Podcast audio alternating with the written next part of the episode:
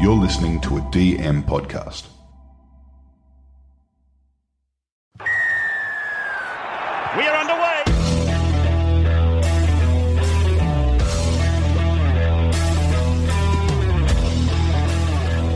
G'day, guys. Welcome to Talking League. We're an NRL fantasy podcast. I'm your host, TK, and I'm here with my man, Andy. How you going, TK? Jeez, am I excited for this. Yeah, it's going to be great. Tom Vaughan. It's not like, because we're big draft players, but we're still learning the ropes in Classic. Like, we, I think we're good, like, pickers. What, uh, Yeah, player I'd, I'd say just maybe a good analysis. Yeah. But in terms of, like, learning the game, learning different rules every day, pretty much, and trying to figure out things like, you know, when we drop players and kind of around the buys. So, Yeah, the strategies is what I'm sort of more keen on. Um, get your notepads out, get your your earmuffs out, and listen, listen, listen. Because Yeah. he's got some great stats coming up. Well, I thought I was good. I was taking all Benny's advice, got my team into the top 2,000. kind of got a little bit too cocky. Now I'm about 11,000. I'm dying. Uh, look, you you had to take round three out of, out of it because I did cop some injuries. Yeah, I copped about three or four. But no excuses. But before we get to Tommy, please get involved. Talking League hotline 02 8405 7947. All the girls jumped on today. Sorry, a couple days ago. And love to hear more of that. So be regulars, even if you've done it before. Ring in again. We're going to be doing the Q&As weekly. And it's always great to have people involved. No, it's good. Obviously, it's good because proves that people who are listening. So it's another good sign.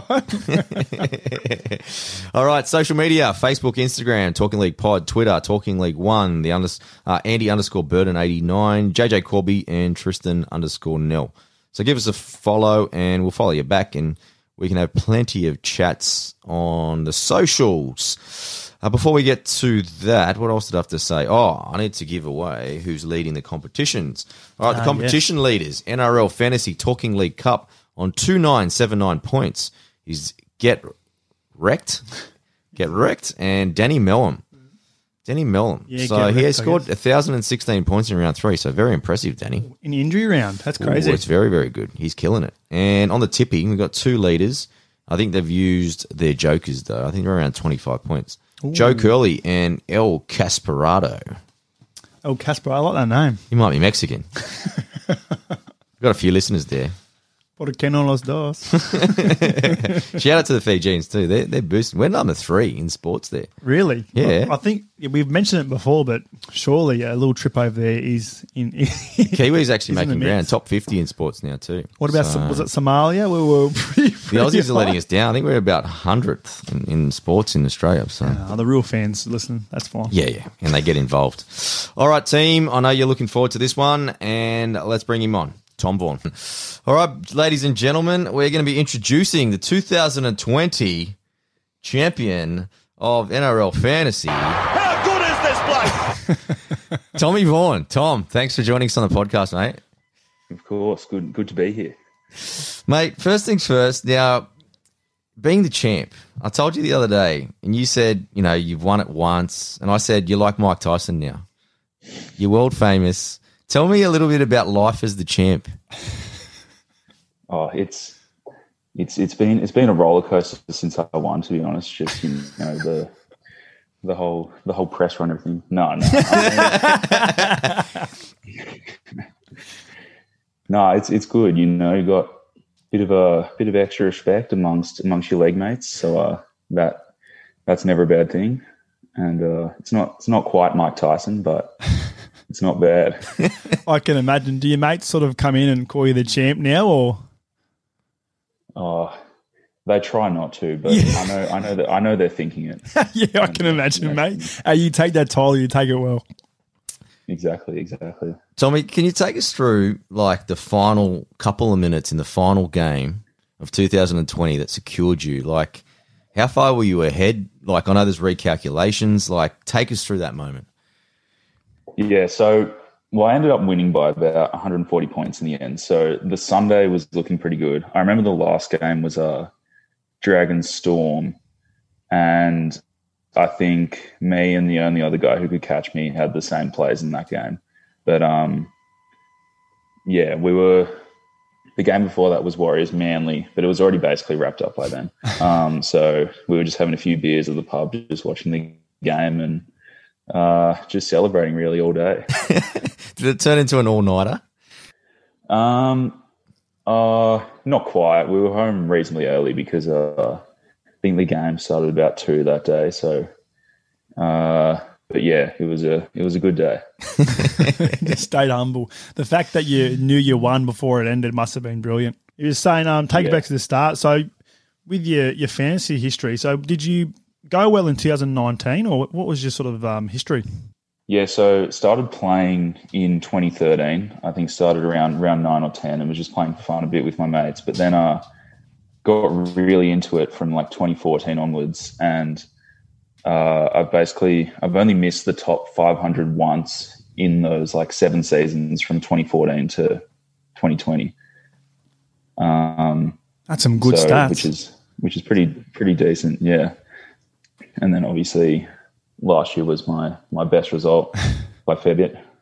and how you going this year? Sort of taking it all right this year?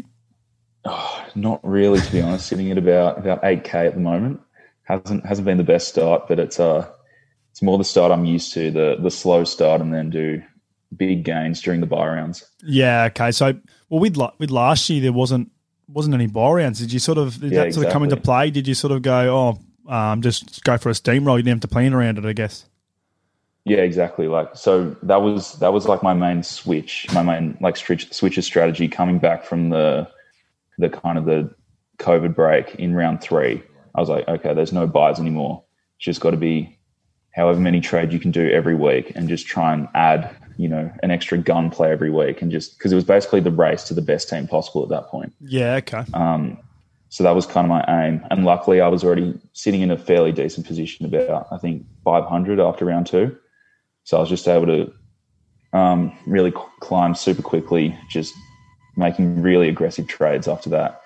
And then I think it was around round seven or eight. It was the week where Mitch Moses had an HIA on about 10 points, and uh, Cleary got 90. And that was the week when I kind of got into the top 10. And we just went from there. Love how you can recall every round as well. It's brilliant. Tommy, before we rip course, into to some more It's burned into my memory. Before we rip into some more questions about how you play, tell us a little bit about how you found NRL fantasy and how you came up with your team name, which is a beauty. I like this race, don't?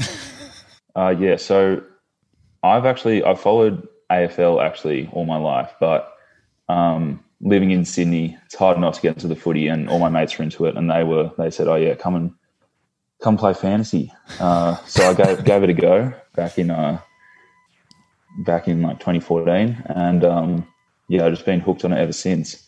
And the team names, it's an interesting one. Like what I've been kind of doing over the last two years, I kind of give the team name to whichever player is like, you know, kind of the the golden boy in the team at that point.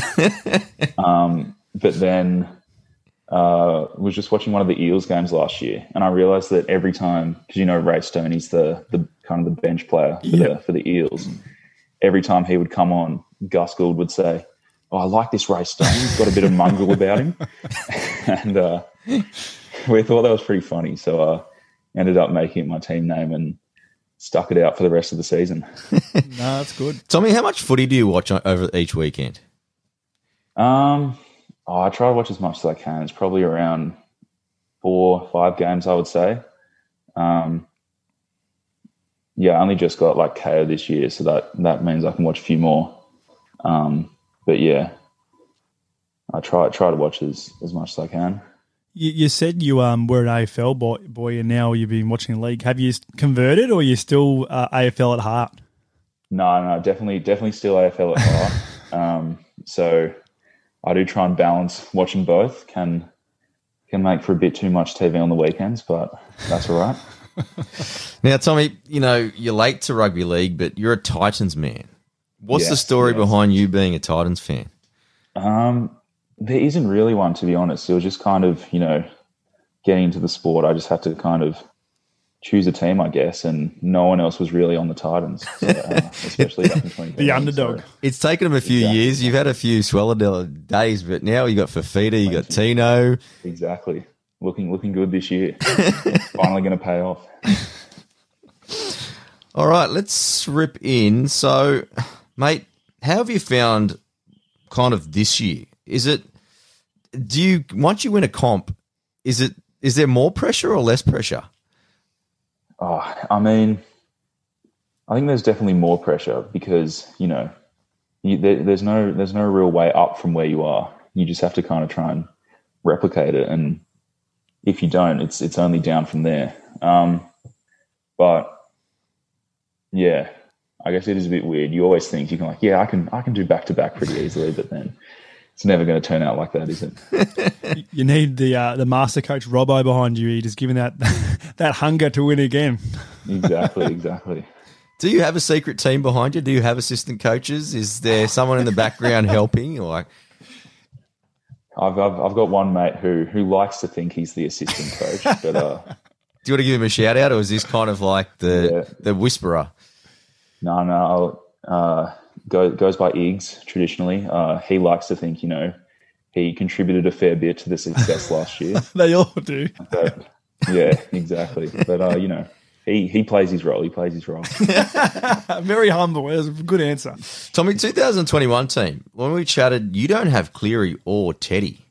Can we talk about your strategy behind that? Because they're pretty much an institution in most big teams. They are. Um, so basically, I never like to pick players that I don't think are undervalued unless um, I'm picking them as my captain. Uh, so this year, you know, obviously with the new rules, boost points are a bit higher. So you're just looking for like, I was looking for like a player that could average 70 plus to pick as my captain. So I did have Cleary in my team for a while in the preseason, but then um, after seeing uh, Crichton's performance in the trial, I thought, yeah, he's he's back to his very best. He's going to do 70 this year. Yeah.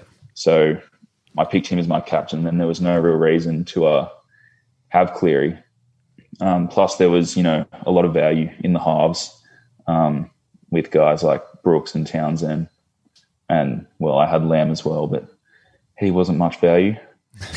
and then, uh, yeah, it was a similar thing with Teddy. I just didn't think there was any way he could go up from where he had been last year, and if he hadn't scored, you know, six tries in three games, he probably probably wouldn't, to be honest. So but that's just you know how the game goes sometimes. for sure. Now, you know, a lot of people don't pick players because they don't like teams.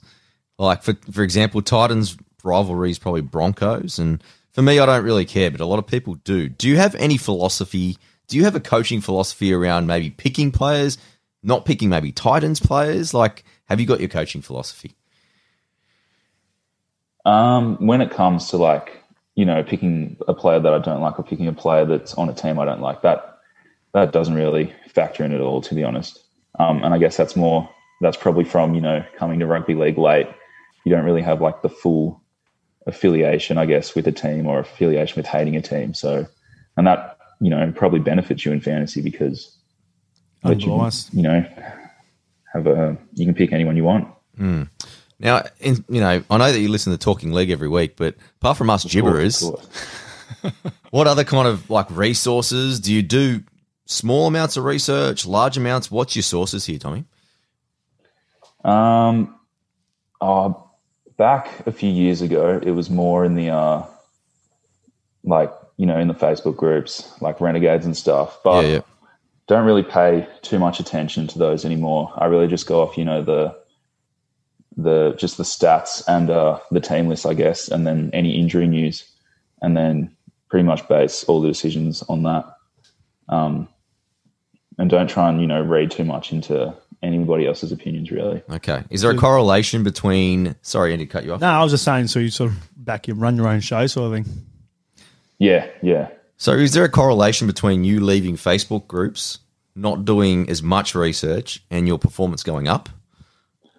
Um, well, I guess if you look at last year, you could say there definitely was, but uh, yeah, I don't know. Um, I think so. Um, but it would mainly like because that was really just because I was just able to get like um, kind of this this full stat spreadsheet with like every game from 2014.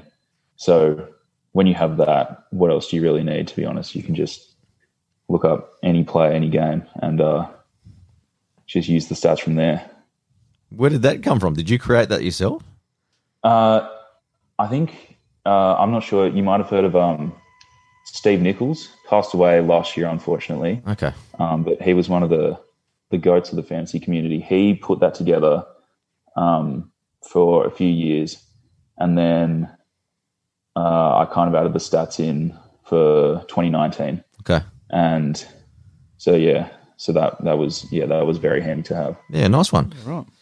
Now, moving on, in terms of kind of talk us through before the season starts. You know, we talked briefly about you having Cleary in your team before the season started. Like, you know, you just talked about your stats. Now, do you rank players before the start of each season? Uh, in terms of like who I think will finish as the top averages in each position. Yeah. Um, no, not really. I think that's that's way more useful for draft, which I don't really play. Okay. Um, I kind of just only look at the guys that I think will be relevant to the team uh, or relevant to be picked. I don't really look at you know the like try and look at everyone and then rank them. Yeah, So more like I, don't, I don't really do that too much. base them on value or how undervalued they are, or to their their potential score, uh, considering their actual average. Yeah, yeah, exactly. Yeah, always look at you know how many points a player is underpriced, um, and that's how I guess yeah that would be how I rank players in Yep. terms of how value how much they could improve because that's with the salary cap. That's really what the game's all about, I guess, when picking a team. Tommy, moving on to kind of this year and the new rules and the speed of the game. For starters, what are your thoughts around the new rules? Um, I like them. It makes it makes the game better to watch. Um, no one likes seeing you know penalty every couple of minutes and stops the game. Um, and you know it's led to much higher fantasy points, which is never a bad thing. um, but yeah, uh, probably the the main thing I've found is like uh, middle forwards haven't really been playing. You know, there's not too many guys that play kind of sixty plus minutes in the middle Yeah. apart from maybe uh, Gerbo or Izio. And it just seems like, you know, halves just get points so easily this year as well. Um, uh, it just seems like they're just Yeah. printing points this year. The edges are quite uh, interesting, isn't it? Because there's been a lot of trends. Rooster's been doing a lot where their edges can move into the middle and actually defend as well. Doggies do it because Yeah. they're just rubbish, but a few of the other teams as well. It's it's interesting. You know, you just mentioned the the middles, uh, sorry, the edges, but the middles, the quality of the good edges have become even more important, especially those dual guys, right? Yeah, yeah, definitely. Um, I mean, most people, in terms of like the actual position, yeah, most people's edges should be reasonably locked with uh, Fifita and Crichton and Ricky at the moment. Um, so, you know, what initially looked like maybe a bit of a tough position to pick uh, doesn't look so bad anymore. And it looks like, you know, finding good middle forwards this year is actually more of a challenge when in the past, you know, you would just chuck three locks in there. Yeah. A lot of middle forwards averaging kind of that 38 to 41 sort of thing. They can't break past that, can they? Yeah, exactly. Yeah, like I started with, you know, a lot of people had Tino, but then I had Christian Welch as well. And both of them have just been very underwhelming. Have you punted them? No, I've still got both of them. Uh, they're still hanging around. Uh, may not make it past this week, though.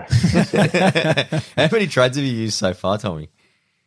Uh, I think I've used three. Yeah, Okay, one, one per I round. did. Yeah, I did. It was yeah. I brought in Tezzy New after round one. Hold on, I can. I'll quickly look this up. And then, yeah, last week I made two more.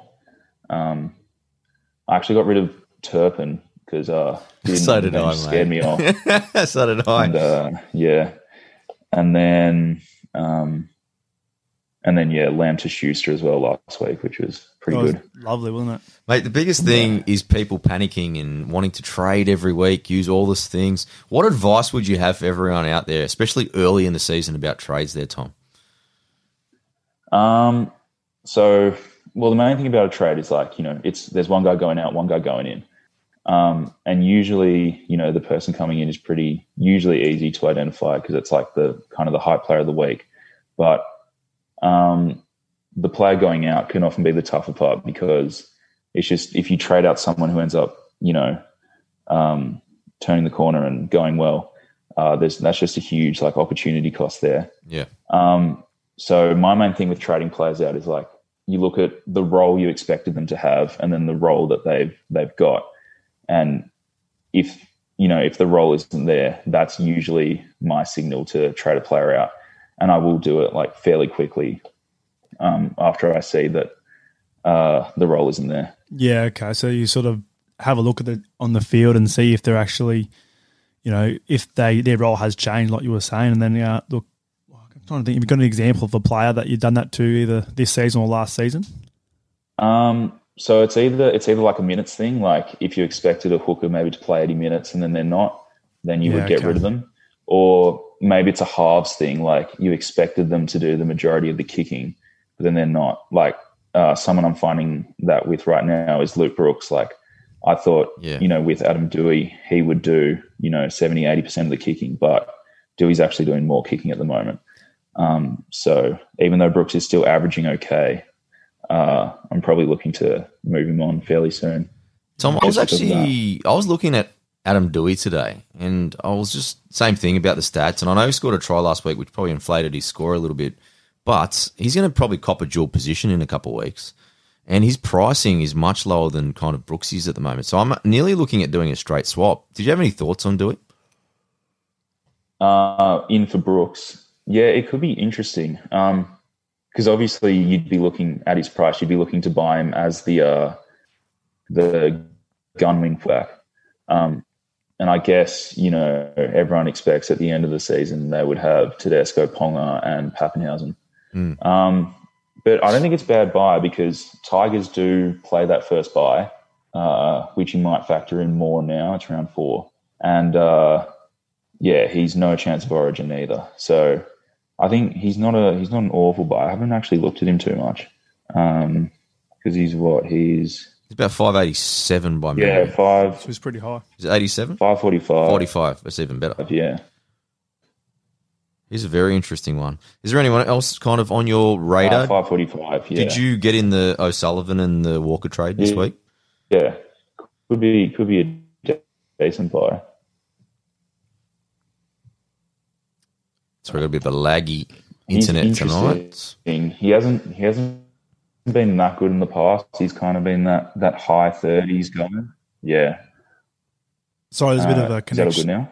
Yeah, it's good, it's good, Sorry, it's good I'm now, saying we're unstable. One Okay. sec. Might change it up. Yeah, I was just yeah. Um, Did yeah, I was just saying, yeah, with O'Sullivan, in the past, he's more just been that high, high 30s guy. And obviously, he scored reasonably well last week, but uh, he had a few, I think, a bit of inflated numbers with like tackle breaks and meters, which he hasn't had games in the past. And uh, with Walker, I'm pretty happy just to wait and see. Like, Don't expect him to light the world on fire this first game.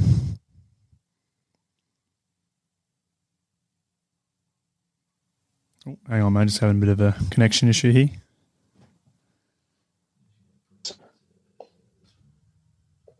We all good now? Uh, I think so. It's clear now, TK. Jump in, boys. I think we're good now. Yep. Okay. We'll try, we'll mate. try, and- we'll Sometimes try and the- edit I think that it's out. actually our end. I think Sometimes the NBN here is just really, really laggy. Yeah. But sorry, my question was about both Sam Walker and also Sean Sean, Sullivan. Sean O'Sullivan.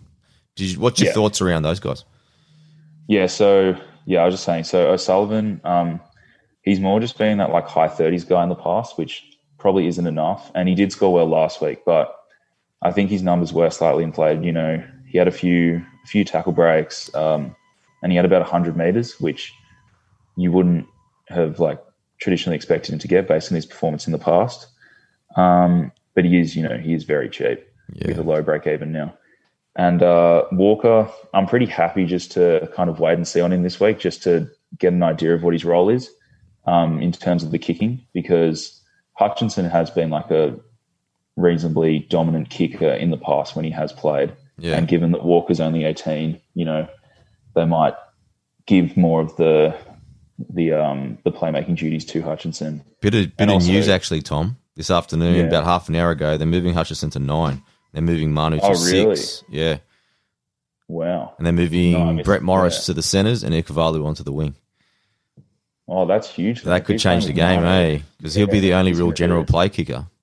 Even Yeah, with, I mean, even with Hutcher, you don't even think like when's friend back, and Verrills is gone for another four to six weeks, so Oh yeah, he could could hold that role for another four weeks.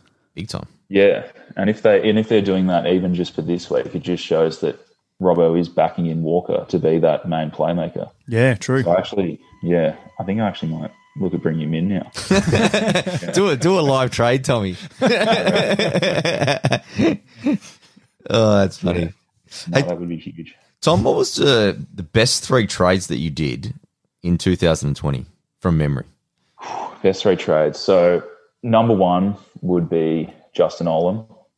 Uh, picked him up. There was that week where uh, Bradman Best got hurt, and someone else got hurt, I think.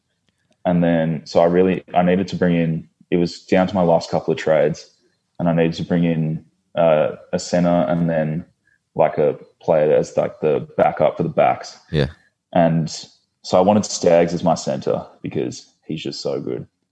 And then, so that left me with about 300K for the backup. And obviously, there wasn't too much down there. Um, but I saw Olam and he'd scored, I think, one try in the first 13 games of the season. yep. And I thought, that's pretty weird. Like, Storm center only scoring one try. And he's actually like a good player. Um, so I brought him in. And then it ended up being in the games I played him in, he averaged about 50 points uh, in the four or five games I actually played him in. And so whenever I like needed to rely upon him to cover my centers, he just came in every time, Delivered. score, scoring tries in all the games and stuff. So um, that was definitely the best one. Um, in terms of the other, the other trades, I guess, oh, round three last year, I guess I brought in Tedesco, which was maybe a bit earlier than a couple of other teams, and then he had that. He had like a ninety and then a hundred and ten. Ching ching. Weeks straight after. Yeah, So that was, yeah, obviously just spiking something like that um, was huge. Um, and then, yeah, I'm just trying to think of another trade that wasn't like, you know, just an obvious one because obviously, you know, bring in Harry Grant round three. so that was just, you know. Did you jump on the was McInnes bandwagon? Uh, no, I was actually fairly late um, to the McInnes one. Um, I know a lot of the other top teams got him in round three, and that's why they were so high up. But no, I, I didn't get on him until about round 14 or 15, I think. Yeah, right. It was very, very late to having him. All right, we've got some really good audience questions. So why don't we rip into that? We can just delete that one, Andy, and you take it away. Um, we haven't got who's to ask these questions, but listeners will have a listen. Um, so, do you intentionally have spare cash week to week for emergency trades? No, no, I don't really look at that at all. I just kind of just uh, pick uh, the best players um, that I can get, really, and then however much cash I have is just incidental, I guess. Because obviously the game is all about the players you have; it's not about the cash in the bank. yeah, okay. So, invest in that money. Yeah, exactly, exactly. Following TK's stock options. um, so, how much footy? Do, or we think we've already asked this question about um, Yeah. how much footy do you actually watch, or more into the numbers or both? Um, and what positions are priorities? Um, so yeah, as you can probably tell, I'm definitely uh, probably ninety percent uh, stats based. Yep. uh, instead of what I actually see in the game. Um, but yeah, the eye test is also important as well. Um, like like I was just talking about with Olam, he was definitely more of an eye test selection. Like Yeah, you watch okay. him, and you could tell he should be scoring more tries. And uh, in terms of like priority positions, um, in terms of like where I spend my cash more, it's definitely you know more in the forwards and the halves. Um, kind of the positions where you can see like see the value more it's more like concrete Yeah. whereas centers and wing fullbacks it's always more of a punt so i'm Yeah. happy to just go kind of the cheaper more popular guys and um, just see what they can do really Um, so basically, uh, here's one. What's the best way to separate yourself from the pack? Do you need to jump on pods early, or what's any other ideas? Um, yeah, I think wouldn't necessarily be pods, but like just getting on even the more popular players early. um, even just being that week early, like you'd get, you know, the 50 or 60 points and maybe, especially if it's a, like a cashy, you'd get that 50 or 60 grand price rise. And then everyone would have him the next week. Yeah. So that would just eliminate the risk of the player entirely. Um, and probably the other one is like knowing when to avoid kind of those hype of the week players.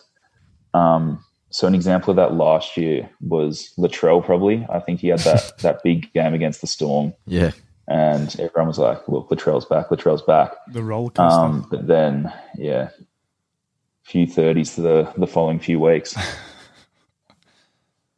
Um, so basically, there's one here saying, uh, "What's the strategy when it comes to trades? Do you sort of sort of want to keep two trades exactly for the end of the season, so you can sort of change in and out, or Um, no, not really. I generally aim to have maybe three or four once I've like completed the team, but it doesn't doesn't usually ever turn out like that. Uh, it's always just you know be be super aggressive with them, especially through the bye rounds now as well. Uh, just try and get as many points as possible early, and then whatever happens at the end of the season happens. Really.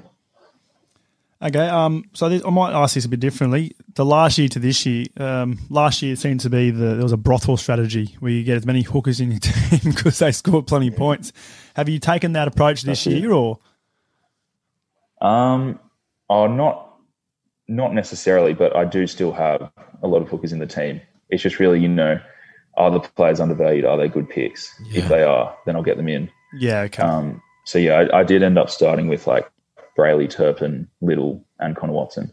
Yep. Um, so yeah, I still had four in the team, but it wasn't necessarily just because they were hookers. It's just the value was there. all good picks.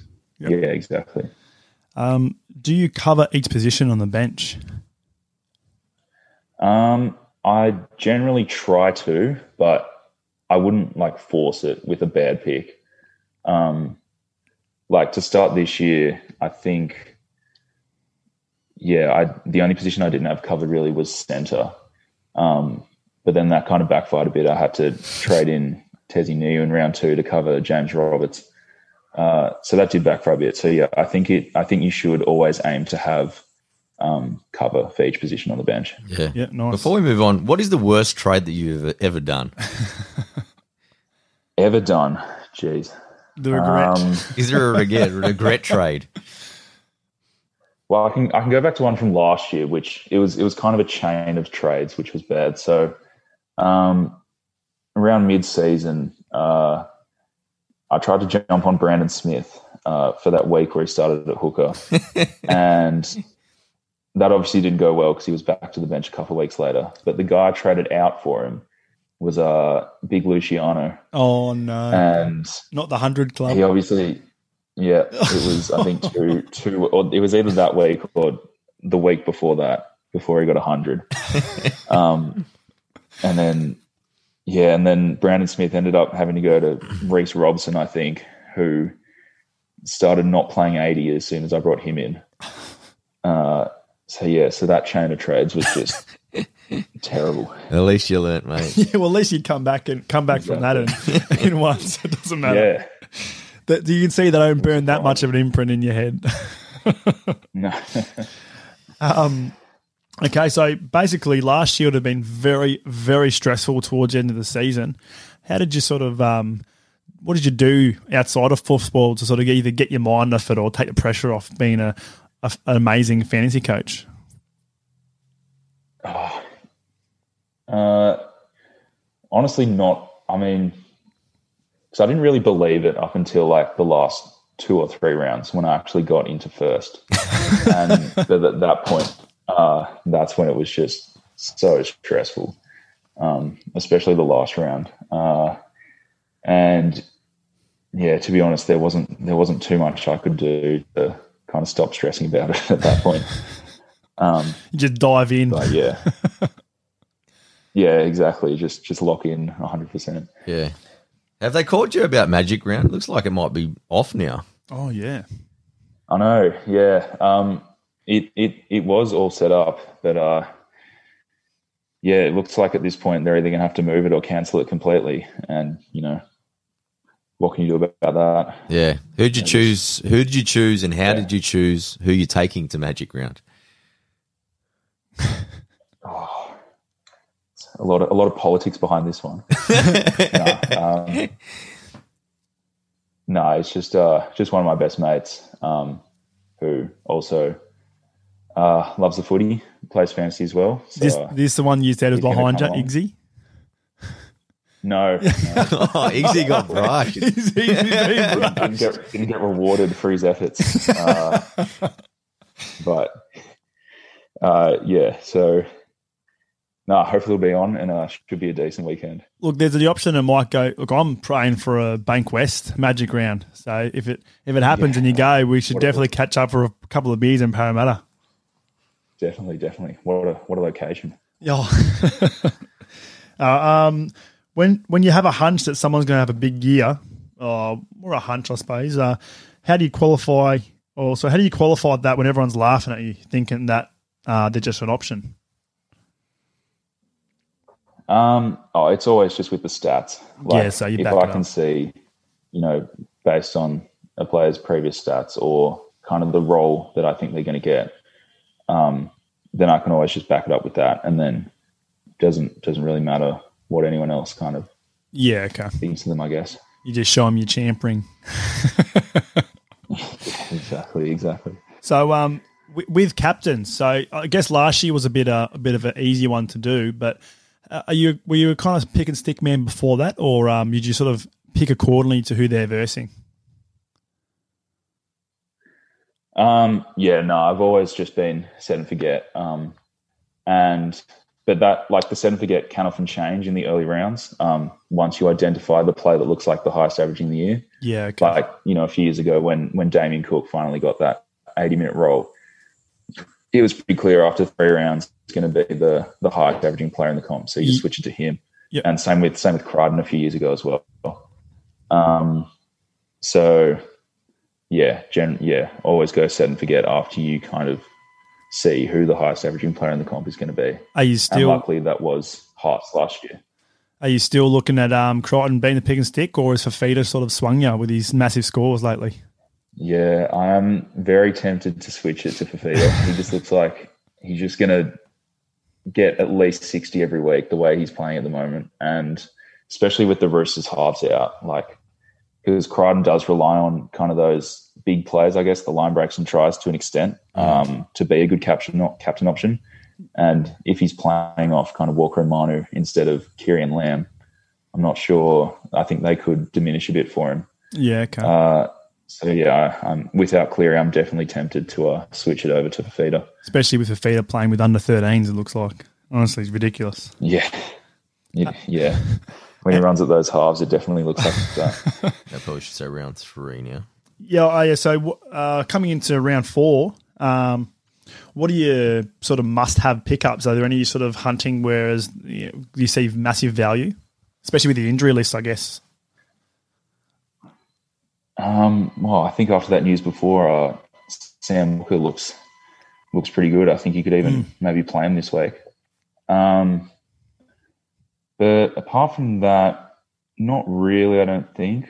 Um, not really any must-haves. I think uh, one guy I might bring in this week is uh, McCulloch, just because he looks like he's locked down that eighty-minute role, and he always scores. He always scores well when he plays eighty. Um, but I wouldn't say he's a must-have. That's just because I've got uh, Dylan Edwards out injured this week, so Got cash. I can Ooh, you got just Dylan. um, bring him in there. So with Dill, would you? Yes. If he's out, because he's going to be out somewhere between four to six. Do you have a rule on how long you keep an injured player? Yeah, so I would. I'm pretty aggressive with it. I would say two weeks is my maximum for keeping someone. Okay. Yeah, I okay. reckon. Uh, even if it is, you know, one of the big guns, I just think if you keep someone for three or more weeks, you're just losing so many points. Yep. Um, yeah, so two weeks would be um, my my maximum for keeping a player. Okay. And uh, supposedly you've got trades toward the mid-season. Um, you a man that sort of looks at BEs and really low break evens and sort of hunts for those plays for the cash to be made, or is it you sort of still stick to that role playing um, value you see? Um, yeah, I guess I do. Yeah, I do look at the break evens, um, but they would be more of like a, a secondary thing. Like, I think, you know, you can't just buy every player with a low break even. You have to be able to, have to be able to think that this player is going to, you know, score reasonably well in the future. And I think with trading in players, you always have to be looking at guys that you would be comfortable to play in your team, Yeah, okay. um, not just have them in the emergencies, because otherwise they don't, they just don't really contribute that much. Um, if they're only just sitting in the emergencies, getting 30s or whatever. yeah. Um, so yeah, so I do look at them, but yeah, more more as that like secondary kind of decision making thing. Three to go. What else we got, Andy? Uh, how many weeks do you give a player if you think you want to trade them, or do you like you said you did mention you were pretty aggressive before? Is that also with bringing players in? Um, yeah, yeah, it's really it's really based on based on that role, I guess. Like, um, if the role isn't there for a player that you have, then and they're you know they're not scoring well, then I'd look to just get rid of them almost straight away. Yep. Um, but like you know someone like Jordan Riki earlier this season, you know played 80 in round one, um, and previously, you know he hadn't uh, scored that badly as he did in round one in the back row, and obviously you see what he's doing now. Um, and yeah, uh, I guess similar thing with blank, with bringing players in as well. Like if if their role is there and their point scoring is there, then you want to buy them as soon as possible. Okay. I guess. Actually, before we move on, just one quick one, Andy, what's on my mind. I'll go on the, the website maybe once an hour. How many times a day do you go on the website or the phone? Um, oh, it would probably be. Uh, it hasn't, hasn't been as much this year, I guess. Uh, I'll have a yeah. I'll go through it. I'll go through the team after lockout, and then probably after team list as well, and then it'd probably be on on Thursday that I'd be on there for a bit, um, really just sorting out the trades and stuff, um, and then obviously just just refreshing scores all weekend, as everyone does. uh, but yeah, Uh, this one's a good one. I like wouldn't mind this one. Um, so how do you balance between cash generation and points early rounds? It's obviously getting a high rank early. So is it not as important than making money? I guess. um, no, I would definitely say always prioritize points. Yeah. Okay. um, over cash. And so that's why probably the I mean, obviously the, the most key players in the game are the cashies that you can play in your team because they're going to contribute both things. So that's why, you know, like Schuster last week, you could see you're probably going to be able to start him and he's going to make a ton of cash. And maybe similar with, I guess, Walker this week um, could be a similar type of guy. So, but yeah, I'm definitely always looking to get points in instead of guys that could make cash. But ideally, you know, you get guys that will do both. Yep. Those jewels. All right, we're down to our final one, and this is the big one. Yeah, well, I suppose it didn't happen last year, but uh, you can probably give us a bit of insight to your previous years. Um, and how, how do you go about bye planning? Do you have a certain number of players that you sort of want to bring in uh, from the start of the season, or do you, do you focus on who's playing in the first bye before you pick your players, or is that coming uh, towards the bye? Uh, yeah, not not so much in like the initial team. I guess I would more use it as like a like a tiebreaker. Yeah.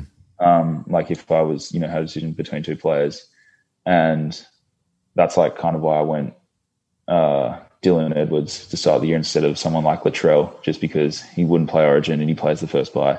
Yeah. And obviously that hasn't worked out too well, but that's that was one of the reasons why I made that choice. Um, but yeah, once it gets to like you know f- three, four rounds, or even even five rounds out from byes, you're pretty much only bringing in players um, that will play that first bye. And I think something that we saw in 2019 um, was that players started to be managed way more heavily Yeah. um, especially like Tedesco was probably the main one. probably played two games over that Origin period. Um, so one of the plans I did have for last year, which didn't eventuate, but also coming into this year, was like just just trade out the Origin guys, even if they're guns. Um, just you know use the trades to get them out because you could make up easily like 200 points over that period um, if you get a guy that would could probably even play um, three four extra games over someone like Tedesco and because also in that period when the origin guys did play they weren't playing at 100% and they weren't scoring as well Yeah, okay. um, so yeah So think- always yeah, kind of on the on the lookout for those fringe guys like the Alex Twals and there's a whole heap of them that are really good players, but probably Mm. won't be in that Origin team, right? Yeah, yeah, exactly. Yeah, they're they're always the risky ones, the guys that are on the on the fringe of the team. Um, like someone like that this year would probably be like Carrigan. You know, you kind of have to wait until that first Origin game to see if he's in the team before you bring him in. Yeah. Um, and then there's always a chance that one of the teams is going to Yeah, lose game one too. So he might not play game one, but he might play game two. exactly. So it's a bit of a crazy sort of thing. So it's nearly a void. That's that's the bad thing about both Ryan Papenhuyzen and Latrell Mitchell this year because they're right on that border too. Yeah, Yeah, yeah, they'll, Skill. they'll both be very close. because everyone's got both probably. Yeah. Actually, any any more questions for Tom before we? Oh, so I know you don't play draft, but um, with with our draft, whenever we come He's to the not end of fixing this- your team, mate. No, no, it's more or less because when whenever we play towards the end, it's the the issue of resting players towards the end of the season. So if you've got players in a good team, they it, like they rest Papenhuyzen or one of the gun players that you'd have. Um, has it, has that sort of affected you in the past? Like it's we're we're almost like we want to bring our final a week before, just so it makes it a bit more even. But um, has it affected you like coming into the last like, rounds? Yeah, well, um, I play draft for like NFL fantasy, Hmm. and we always set our final for like the second last week. Yeah. uh, just because that last round, you know, all the good teams rest their players, and it just makes it a bit of a mockery, really. But yeah, we did see last year um, Panthers and Storm basically played complete second teams, and Cost me the grand final. yeah, it, yeah, it kind of just ruins the game, especially in draft. I mean, um, I guess yeah, it, it's a bit bit more easy in classic because everyone has those players, not yeah, just one true, person. true. So it's just like how you manage that brings brings a bit more strategy into the game. But yeah, Actually, I've got one last one. Um, so we did have um, Ben Shimshal on uh, a couple of weeks ago. yeah, yeah. Um, did, was there any sort of uh, any banter or something over socials between the like the high top three or five, or was this sort of kept play the quiet game? Yeah. Oh, definitely for me, I was just just keeping it quiet. didn't, uh, didn't really reach reach out to any of them. Um, it would have been pretty funny too, but you know, you Looking risk back, I guess. if you if you talk yourself up there and then and then don't end up winning, you uh, you put a lot on the line there. Uh, so yeah, just just kept it quiet last year. Awesome. Well, Tommy Vaughan, I like the Ray Stone champion of 2020. Thanks for joining us on the podcast, mate, and dropping some knowledge, mate. I think we're all going to improve after that one for Uh, It's sure. been a pleasure. Thanks for coming on, mate. Thank you. Thanks for having me. Anytime.